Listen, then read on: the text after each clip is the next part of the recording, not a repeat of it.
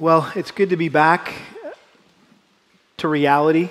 Uh, and what I mean by that is um, when Kel and I had an opportunity this last weekend to be in Alabama, Muscle Shoals, Alabama. First time we've ever been to Alabama. It's a pretty big deal for a Yankee to, to be in Alabama, right? So, um, anyway, um, we had the privilege of um, serving at a, at a conference. It was called the True Church Conference. And um, the pastor, Jeff Noblit, said, You know, Ken, you're somewhat of a celebrity around here because we've all read your book, Expository Listening, and we've gone through it two times now in our grow groups, our small groups. Um, and they have. They've developed a, a whole curriculum around the book. Um, and they have their, their small groups every Sunday morning. They just have done away with Sunday school, and uh, they have everybody go to their small group or grow group on Sunday morning. Imagine doing that first service. You go to grow group, and then you come to church second service might make, might make sermon application a little difficult if you're hearing the sermon after the group. But anyway, um, that's how they do it. And so they've been very encouraged and blessed by that material that the Lord just developed through our ministry here at Lakeside Bible Church, right? And I'm talking about all of us together learning God's Word over the years. And, um, and so, anyway, it was, in, in some ways, it was, it was preaching to the choir. Uh, they kind of already knew it, and it was just fun to, be, uh, to be there with them. Um, thanks for your prayers. We really, really appreciate it. We felt them. Thanks for your coaching. Uh, for those of you that are from Alabama or spent time in Alabama, you, you, you basically told me, Ken, you're going to have to talk a lot slower, okay? Because uh, I didn't tell them that. I didn't think that'd be a good way to lead. Yeah, they told me I should talk slow to you guys. Um, anyway, it was a really great time. And it was a little out of my comfort zone. And what I mean by that is, um, I, I, didn't grow up in a Southern Baptist church or I haven't run in Southern Baptist circles. I'm sure some of you have. How many of you guys kind of, that's your background, Southern Baptist? Okay, so I expect some amens out of you this morning. Tell me to preach. If you hear a point you agree with, you like, you got to tell me to preach it. Um, that's it's fun how they cheer you on, right, uh, as you uh, as you preach. And so um, it was really a, a, blessing. I was very humbled and convicted by just the, the sincerity and purity of devotion to Christ. They just loved Jesus. And uh, they had a high regard for the preacher and, and the preaching of God's word. In fact, um, I was a little, um, uh, had facility envy. Um, they have a beautiful uh, campus, but their sanctuary, uh, I have never been in a higher pulpit than when I was uh, stood in John Calvin's pulpit in Geneva, where you have to walk up two flights of stairs to get up to John Calvin's pulpit, which is like a little bird's nest that looks out over the congregation, kind of hangs out over the congregation.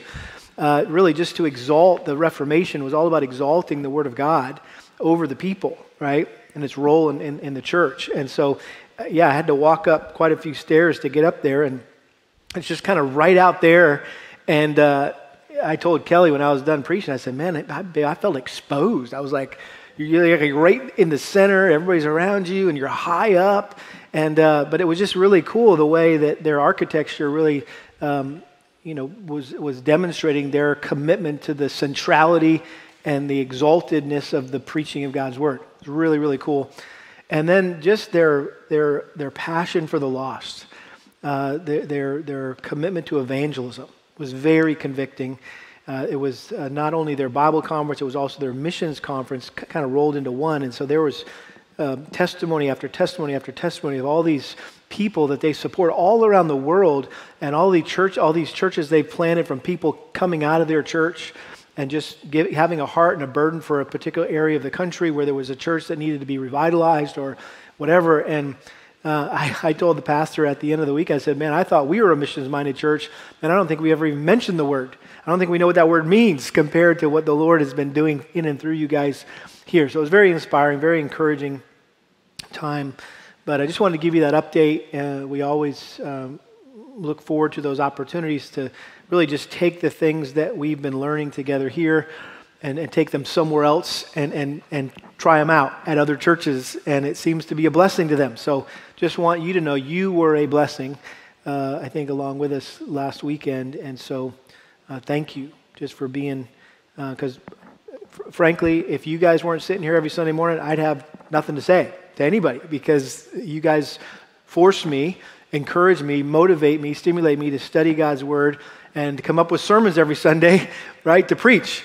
And, uh, and so you guys uh, are, are, very gracious uh, in that. Um, and so just wanted to include you in our experience last, last weekend. But I did this morning want to just share with you a message that I preached last weekend there at uh, Grace Life uh, Church, Muscle Shoals. By the way, if you're ever there, it's just kind of a, about an hour west of Huntsville, Alabama. And so I know that's kind of a, pipeline now with NASA and, and uh, what's going on over there. It's kind of seems like it's kind of a tech rocket, Boeing kind of place now. So if you're ever in that area, I'd highly recommend you attend that church. I think you'll be really encouraged by it. But I want you to take your Bibles and turn with me to James chapter 1. James chapter 1, a passage that I know is familiar to most of us, if not all of us. But uh, it's just a passage that whenever I return to it, I'm just uh, convicted afresh by what it has to say to us. And uh, this is so much a part of our DNA as a church, who we are as a church. Um, James chapter 1, verses 19 to 25. Let me read it for us and then I'll pray and we'll talk about it. James chapter 1, verse 19. James said, This you know, my beloved brethren, but everyone must be quick to hear, slow to speak, and slow to anger. For the anger of man does not achieve the righteousness of God. Therefore, putting aside all filthiness and all that remains of wickedness, in humility receive the word implanted, which is able to save your souls. But prove yourselves doers of the word, and not merely hearers who delude themselves. For if anyone is a hearer of the word and not a doer, he is like a man who looks at his natural face in a mirror. For, for, once he has looked at himself and gone away, he has immediately forgotten what kind of person he was. But one who looks intently at the perfect law, the law of liberty, and abides by it, not having become a forgetful hearer, but an effectual doer, this man will be blessed in what he does. Father, thank you for your precious word. Thank you that we have a copy of it, each one of us, a personal copy of your word. That was not the case for these readers that James was writing to. Uh, this was all they had uh, to go by. And so, I know this is a text that we're very familiar with. We've read it many times in our own Bibles. We can return to it anytime we want, and so we don't maybe sit uh, and listen as attentively uh, to these kinds of passages, just in light of the fact that we've become very familiar with them and we're very comfortable with them, and it, it's so easily accessible to us. But I just pray that you would give us fresh eyes to see, uh, fresh ears to hear uh, that we would walk away with some wonderful things, Lord, from this text that we could uh, apply to our lives. And uh, we know we need your Spirit's help to do that. And so we ask that you would be pleased to um, work among us by your Spirit this morning, illuminating us and applying uh, these verses to our lives. We pray in Jesus' name. Amen. Well, if you're like most people, you don't look forward to going to the dentist. I actually look forward to going to the dentist now that our daughter is our dental hygienist, which is kind of fun because I go get my teeth cleaned and then we go have lunch and get caught up, and it's a time I look forward to. Before then, however, the worst part about going to the dentist for me was having to endure the flossing sermon. Yeah, have you ever heard the flossing sermon? Um, there, there, was a particular dental hygienist at the dentist's office that, that we used to go to who was like a hellfire and brimstone preacher when it came to flossing. I mean, she could bring it. Um, and every time she cleaned my teeth, I would just lie there waiting for her to light me up. I knew it was coming. And so, somewhere in the course of my visit, she'd ask me, So, have you been flossing? And I would give her the same lame answer every time, Well, I can't lie to you. No, I haven't. And then she would proceed to remind me of all the benefits of flossing, all the potential consequences if I didn't floss regularly. And by the time she was done preaching to me, she could have played just as I am, and I would have repented. I would have walked the aisle, signed the card, committed to flossing every night before I go to bed. And after the altar call, she would always reach into her goodie drawer like they do, right? And they pull out you know, a brand new toothbrush, and she gave me a fresh container of floss, a brand new flossing tool, and she even showed me how easy it is to use. Just a few seconds. And I would listen courteously and sheepishly agree that she was right, that I needed to get into the habit of flossing, but I never did. Six months would go by, and I'd be back at the dentist again, hearing the same sermon that I had yet to apply. And when it came to listening to my dental hygienist about the importance of flossing, I have to admit to you today that it just went in one ear and out the other. And there were times when I would lie there getting my teeth cleaned, and I would think to myself, I wonder if this is what it feels like for people to come to church knowing that they're going to hear me preach a sermon about something they know they should be doing or not doing, but they're not. They courteously listen to the sermon, they sheepishly agree that they need to do what God's word says, but they never do it. They simply let sermons go in one ear and out the other. And consequently, their life never changes because God's word never plants itself in their heart and their mind and takes root and grows and flourishes and transforms their life. We we know that there's a lot of people in the church today that lack discernment, and so they listen to bad preaching that's hurting them, and not helping them. But I think what's even more sad is that there are many discerning people who are listening to good preaching that should be helping them, but they're experiencing very little growth and change in their lives. Why is that? Well, because week after week, sermons, good sermons, faithful sermons, biblical sermons, go in one ear and out the other without ever penetrating their minds, piercing their hearts, transforming their lives. And it's mainly because they're not applying what they hear. Joel Beeke um, wrote a helpful little book called The Family at Church, Listening to Sermons and Attending Prayer Meetings. He said this, quote, true listening means applying the Word of God. If you do not practice the Word of God after you've heard it, you have not truly listened to God's message. So I understand listening is hard work. And the hardest part of listening is doing something about what you hear.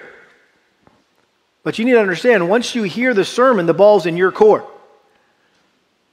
You need to do, something about it. And I wrote down a, a, a statement in my notes that I had to think about before I felt confident to say it out loud to you because I'm not sure how you'll respond to this statement, but I think I can say it with biblical authority.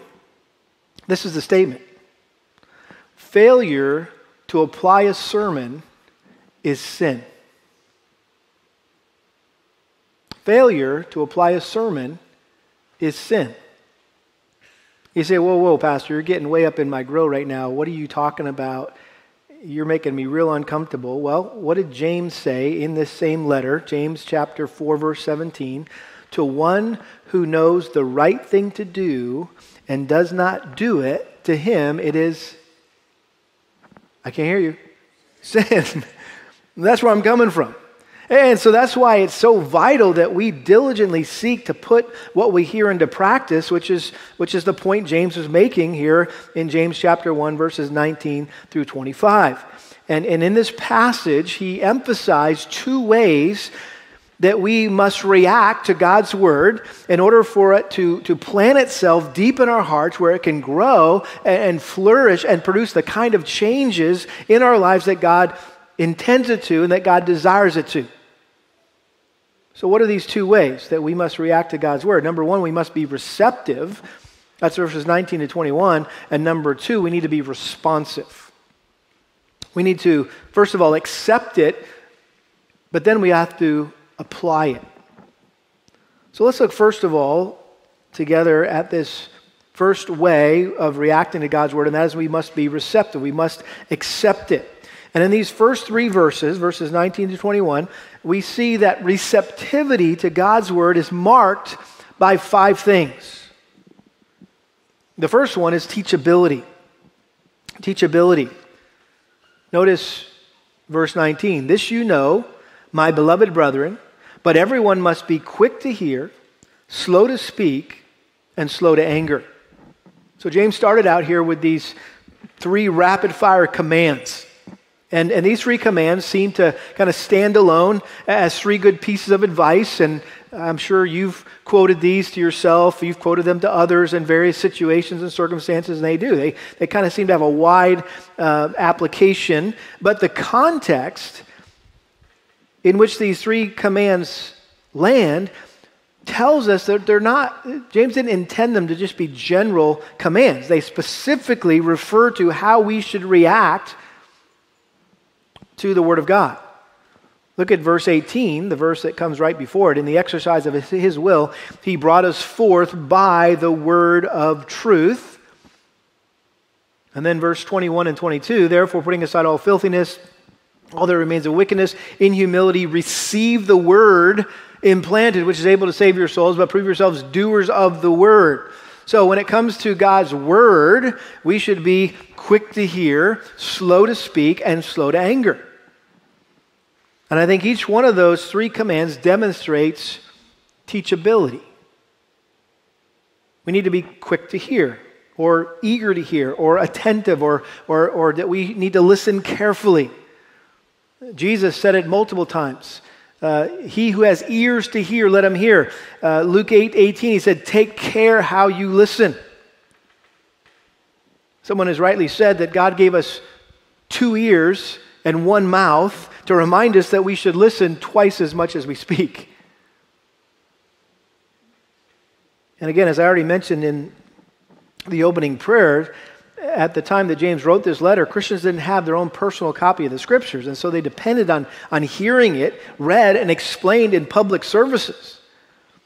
And so it was imperative for them to, to pay careful attention when the Old Testament scriptures were being expounded or when an apostle was, was preaching about the person and work of Christ. So James says we need to be quick to hear, but we also need to be slow to speak. We need to be slow to speak. Don't, don't speak too quickly. Don't speak rashly. Don't, don't be eager to share your beliefs and, and opinions. Proverbs 18, 1 and 2 talk about the person that, that, that loves to um, basically um, hear the sound of his own voice. That uh, he, he's not a, a really good listener. He's just, he's because he's talking all the time. And, and he would rather hear his own voice than the voice of others. Ecclesiastes chapter 5, verse 1 says this Guard your steps as you go to the house of God and draw near to listen rather than to offer the sacrifice of fools, for they do not know that they are doing evil. Do not be hasty in word or impulsive in thought to bring up a matter in the presence of God, for God is in heaven and you are on the earth. Therefore, let your words be what? Few. And again, in James' day, church services were a little different. They were less structured than we have them today, or that they are today. Uh, people had the freedom to uh, dialogue with the preacher um, in, during the sermon, um, and more than just uh, a hearty amen, right, if you're a Southern Baptist. Um, but this was, no, they could, they could interrupt the preacher, uh, they could uh, disagree with the preacher, they could debate with the preacher. And so James was exhorting them not, not to be so quick to debate with the preacher. After all, if the preacher is doing his job right and simply expounding God's word and not his own ideas and opinions, then you're actually not debating the preacher, you're debating God. So he says we need to be quick to hear, slow to speak, and slow to anger slow to anger. The idea here is we need to avoid allowing a deep seated attitude of hostility or, or a feeling of bitterness and resentment build up inside of us in regards to God's Word. People have a tendency to get angry at God's word when it confronts their sin or uh, conflicts with a cherished personal belief or some pattern of behavior. And usually their anger is directed toward the one who preaches it to them. And so we push back, uh, we bow up. Some examples that I could share with you. One is in 1 Kings chapter 22, one of my favorite Old Testament characters. His name is Micaiah. King Ahab wanted to go to battle along with the king of Israel, Jehoshaphat, at the time. And the king of Israel said, um, Hey, so did you get the green light from all your prophets? And uh, the king said, Yep. But he said, There is yet one man by whom we may inquire of the Lord, but I hate him. Because he has not prophesied good concerning me, but evil. He is Micaiah, son of Imlah. And Jehoshaphat said, Well, let's go see what he has to say. And so they sent a messenger to get Micaiah, and this is 1 Kings 22 13, the messenger who went to summon Micaiah spoke to him, saying, Behold, now the words of the prophets are uniformly favorable to the king. Please let your word be like the word of one of them and speak favorably. So I think this messenger was probably well intentioned, and he was probably just trying to stay in the good graces of the king. And he's like, Hey, Micaiah, just so you know, everyone else is telling him to go for it. They've told him what he wants to hear. And so I just want to encourage you to do the same thing and we'll all be good? And this is what Micaiah said As the Lord lives, what the Lord says to me, that I shall speak. I love that conviction, that boldness, that commitment to say what God would say, not what people want to hear, or you know what people want to hear. And by the way, he told the king, uh, hey, everybody else tells you to go for it. I'm telling you, if you go for it, you're going to be killed. And so Ahab said, Well, fine, I'm going to throw you in prison. So he threw Micaiah in prison, and guess what? King Ahab went off the battle and got killed. But he died with hatred in his heart, anger in his heart, right, towards Micaiah. How about Jesus when he went to his hometown of Nazareth and revealed to the people he grew up around that he was the fulfillment of the passage in Isaiah that talks about the Messiah. And what did they do? They got angry with him and they wanted to throw him off a cliff and kill him. How about Stephen in Acts chapter 7?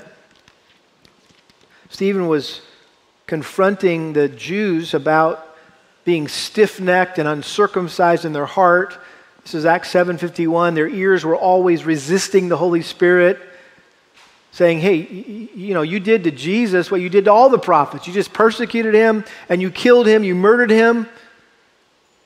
And it says when they heard this, they were cut to the quick and they began gnashing their teeth at him. They were angry at him for what he was saying. And then it says this in verse 57 they cried out with a loud voice and covered their ears and rushed at him with one impulse. They literally put their hands over their ears. They didn't want to hear what he had to say and stoned him to death. Even believers sometimes can get upset with the preacher. Paul had said some hard things to the Galatians that they needed to hear and uh, they didn't all respond real well. And so in galatians 4.16 he says so I, have i become your enemy by telling you the truth? I mean i thought we were friends. Thought we were on the same team here. Have i become your enemy because i've simply tried to tell you the truth? So again james was i think trying to diffuse the, the anger the resentment the hostility that apparently plagued some, some of uh, the believers to whom he, he wrote this letter. And he, he went on to say there in verse uh, 20, he said, For the anger of man does not achieve the righteousness of God. In other words, the reason why we should be slow to anger is because, unlike righteous anger or righteous indignation that's directed towards sin, this kind of anger unrighteous indignation is counterproductive to what God wants to do in our lives. God wants to produce his righteousness in us so that we live a right life, that we uh, do what's right in his eyes. And getting angry at his word will keep that from happening. See, we're, we're going in the wrong direction at that, at that point. And so that's why it's imperative that we maintain an attitude of teachability whenever we listen to God's word preached. So that's the first mark of being receptive to God's word teachability. But there's another one, another mark, and that is purity purity. Notice verse 21. Therefore, putting aside all filthiness and all that remains of wickedness, in humility, receive the word implanted, which is able to save your souls. Now, the main command in this verse is clearly receive the word, but James instructed us that before we can receive the word, we must get rid of the sin in our lives. That's what he means by, therefore, putting aside all filthiness. The picture here is that of taking off some dirty clothes. This was one of Paul's favorite analogies uh, that he would use to describe the sanctification process. Uh, the putting off and the, the putting on principle uh, in Ephesians 4 and Colossians 3. Uh, Peter, in 1 Peter chapter 2, we just studied this. Um, verse 1 Therefore, putting aside all malice and all deceit and hypocrisy and envy and all slander, like newborn babies, long for the pure milk of the word, so that by it you may grow in respect to salvation. So you can't be like that newborn baby, longing for the pure milk of the word that, that, that, that nourishes you and causes you to grow and mature in Christ if you have not put aside this list of sins malice, deceit, hypocrisy, envy, slander. Now, James didn't lists specific sins like, like Peter and Paul did, but he refers to sin in a generic way. He just uses the word filthiness. Therefore, putting aside all filthiness and all that remains of wickedness. That, that word filthiness is a medical term, you ready for this? For earwax. How ironic. So having sin in our life is like, like having wax in our ears. And the more we sin, the more wax gets built up in our ears. And it, it keeps us from hearing what God wants to say to us. And so in order to, to, to receive God's word, we must be constantly using the Q-tip of confession, if you will, to clean out the sin that is in our hearts. So we must be teachable, we must be pure. But another mark of, of a receptive heart is humility. Humility. Notice he says, therefore, putting aside all filthiness and all that remains of wickedness, in humility receive the word implanted. Instead of reacting in anger to God's word, instead of bowing up and pushing back, James told his readers to be humble hearers. And this word humility or yeah, humble here just refers to a, a, gentle and meek attitude that, that causes us to set aside our own preferences, our own opinions, and humbly submit, you ready for this? To the authority of God's word.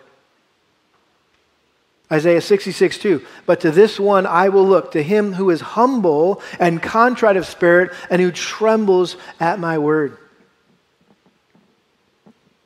John Stott, one of my preaching heroes who's now with the Lord wrote a lot of different books, and it seems like the subject of, of listening to preaching was on his heart, was a part of his ministry, because it popped up in all sorts of different books, not even about preaching.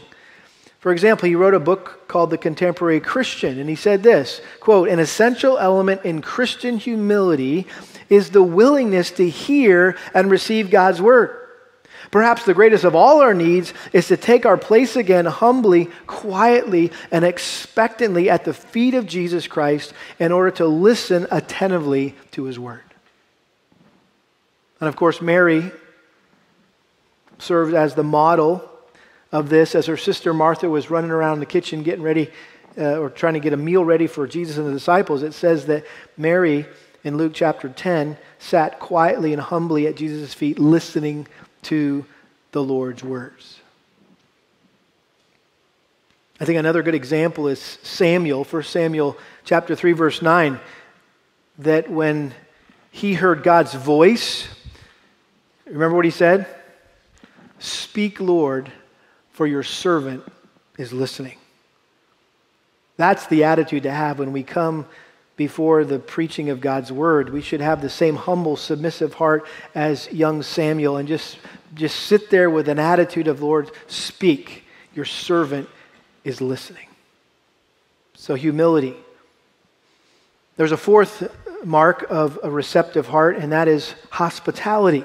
Hospitality. Notice it says, therefore, putting aside all filthiness and all that remains of wickedness, in humility, receive the word implanted. We know that word hospitable means to, to warmly and, and generously welcome a guest or to be friendly towards someone. And so when P- James says that we should receive the word implanted. We need to welcome the truth of God's word with open arms. We, we shouldn't, again, uh, bow up or, re, or, or, or push back or resist it or argue with it. We should just accept it. And again, the Thessalonians and the Bereans are stellar examples of what it looks like to be hospitable hearers. 1 Thessalonians chapter 2 verse 13 Paul said we constantly thank God that when you received from us the word of God's message you accepted it not as the word of men but for what it really is the word of God which also performs its work in you believe Acts 17:11 Luke records now these were more noble-minded than those in Thessalonica for they received the word with great eagerness examining the scriptures daily to see whether these things were so the Bereans so James said, when we welcome the word in our hearts, notice it says, receive the word implanted. It's like, like a seed that, that takes root in our hearts and begins to grow and change us. And the more we read and the more we meditate on and sit under the preaching of God's word, the more our spiritual life flourishes and the more fruitful we become as Christians. There's a final mark of a receptive heart, and that is, we could say, gravity. Gravity, which is, again, um, if you have read expository listening, if you've heard the sermons series that I did years ago, you know that this is where it all starts. That, that you'll never be the kind of hearer, the listener that God expects you to be, wants you to be, if you don't grasp the gravity of what is happening when the Word of God is preached. And James touches on that here, I think, in this last phrase. He says, Therefore, putting aside all filthiness and all that remains of wickedness, in humility receive the word implanted, here it is, which is able to save your souls. Your soul's at stake, in other words. And James affirmed here what is taught throughout the Bible that the scriptures are what God uses to save us. He already mentioned it in verse 18, right? In the exercise of his will, he brought us forth by the word of truth, talking about we were born again through the scriptures. Uh, Paul told uh, Timothy in 2 Timothy 3, verse 15, from childhood you have known the sacred writings, which are able to give you the wisdom that leads to salvation through faith which is in Christ Jesus. We just uh, studied in, in uh, Peter, 1 Peter chapter 1, verse 23. For you have been born again, not of seed which is perishable, but imperishable. That is through the living and enduring Word of God.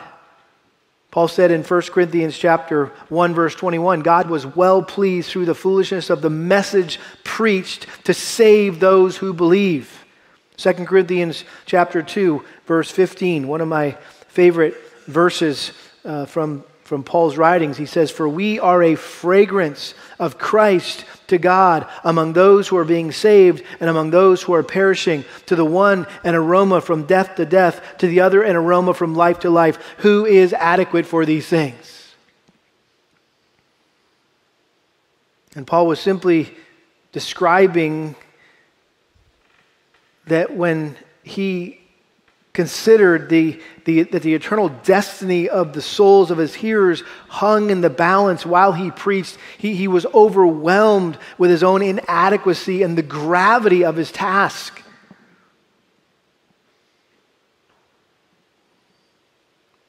One of my favorite books I've ever read on preaching is by John Piper. It's called The Supremacy of God in Preaching. And this is what he says, talking, uh, just describing his own experience as a, as a, as a preacher, which hopefully applies to any of you who have the opportunity to teach God's word, whether it's to, you know, the, the three-year-olds on Sunday morning or the, you know, fifth graders on Wednesday night adventure club. Uh, maybe you lead uh, a Bible study for your grow group. If you handle the Word of God, hopefully this you, you can relate to this sense that Piper describes again based on the example of Paul. He said this quote, "You wake up on Sunday morning and you can smell the smoke of hell on one side and feel the crisp breezes of heaven on the other." You go to your study and you look down at your pitiful manuscript and you kneel down and cry, God, this is so weak. Who do I think I am? What audacity to think that in three hours my words will be the odor of death to death and the fragrance of life to life. My God, who is sufficient for these things? And so, if the gravity of preaching God's word grips the preacher like that, how much more should it grip those listening to it? This is serious stuff. And when we realize our eternal destiny hangs in the balance, whenever we hear God's word preached, we'll respond with great seriousness, with great attentiveness. So, understanding the gravity of the word of God is essential to being open and receptive to it. And so, being receptive to God's word is marked by a willingness to receive it with a, a teachable heart, a, a pure heart, a, a humble heart, a hospitable heart, and a sober heart. My question for you this morning is Does that describe your heart? Do you have a teachable heart? Do you have a pure heart? Do you have a humble heart? Do you have a hospitable heart? Do you have a sober heart? Perhaps that's why you, you're not getting as much out of the sermons that you should be or want to be.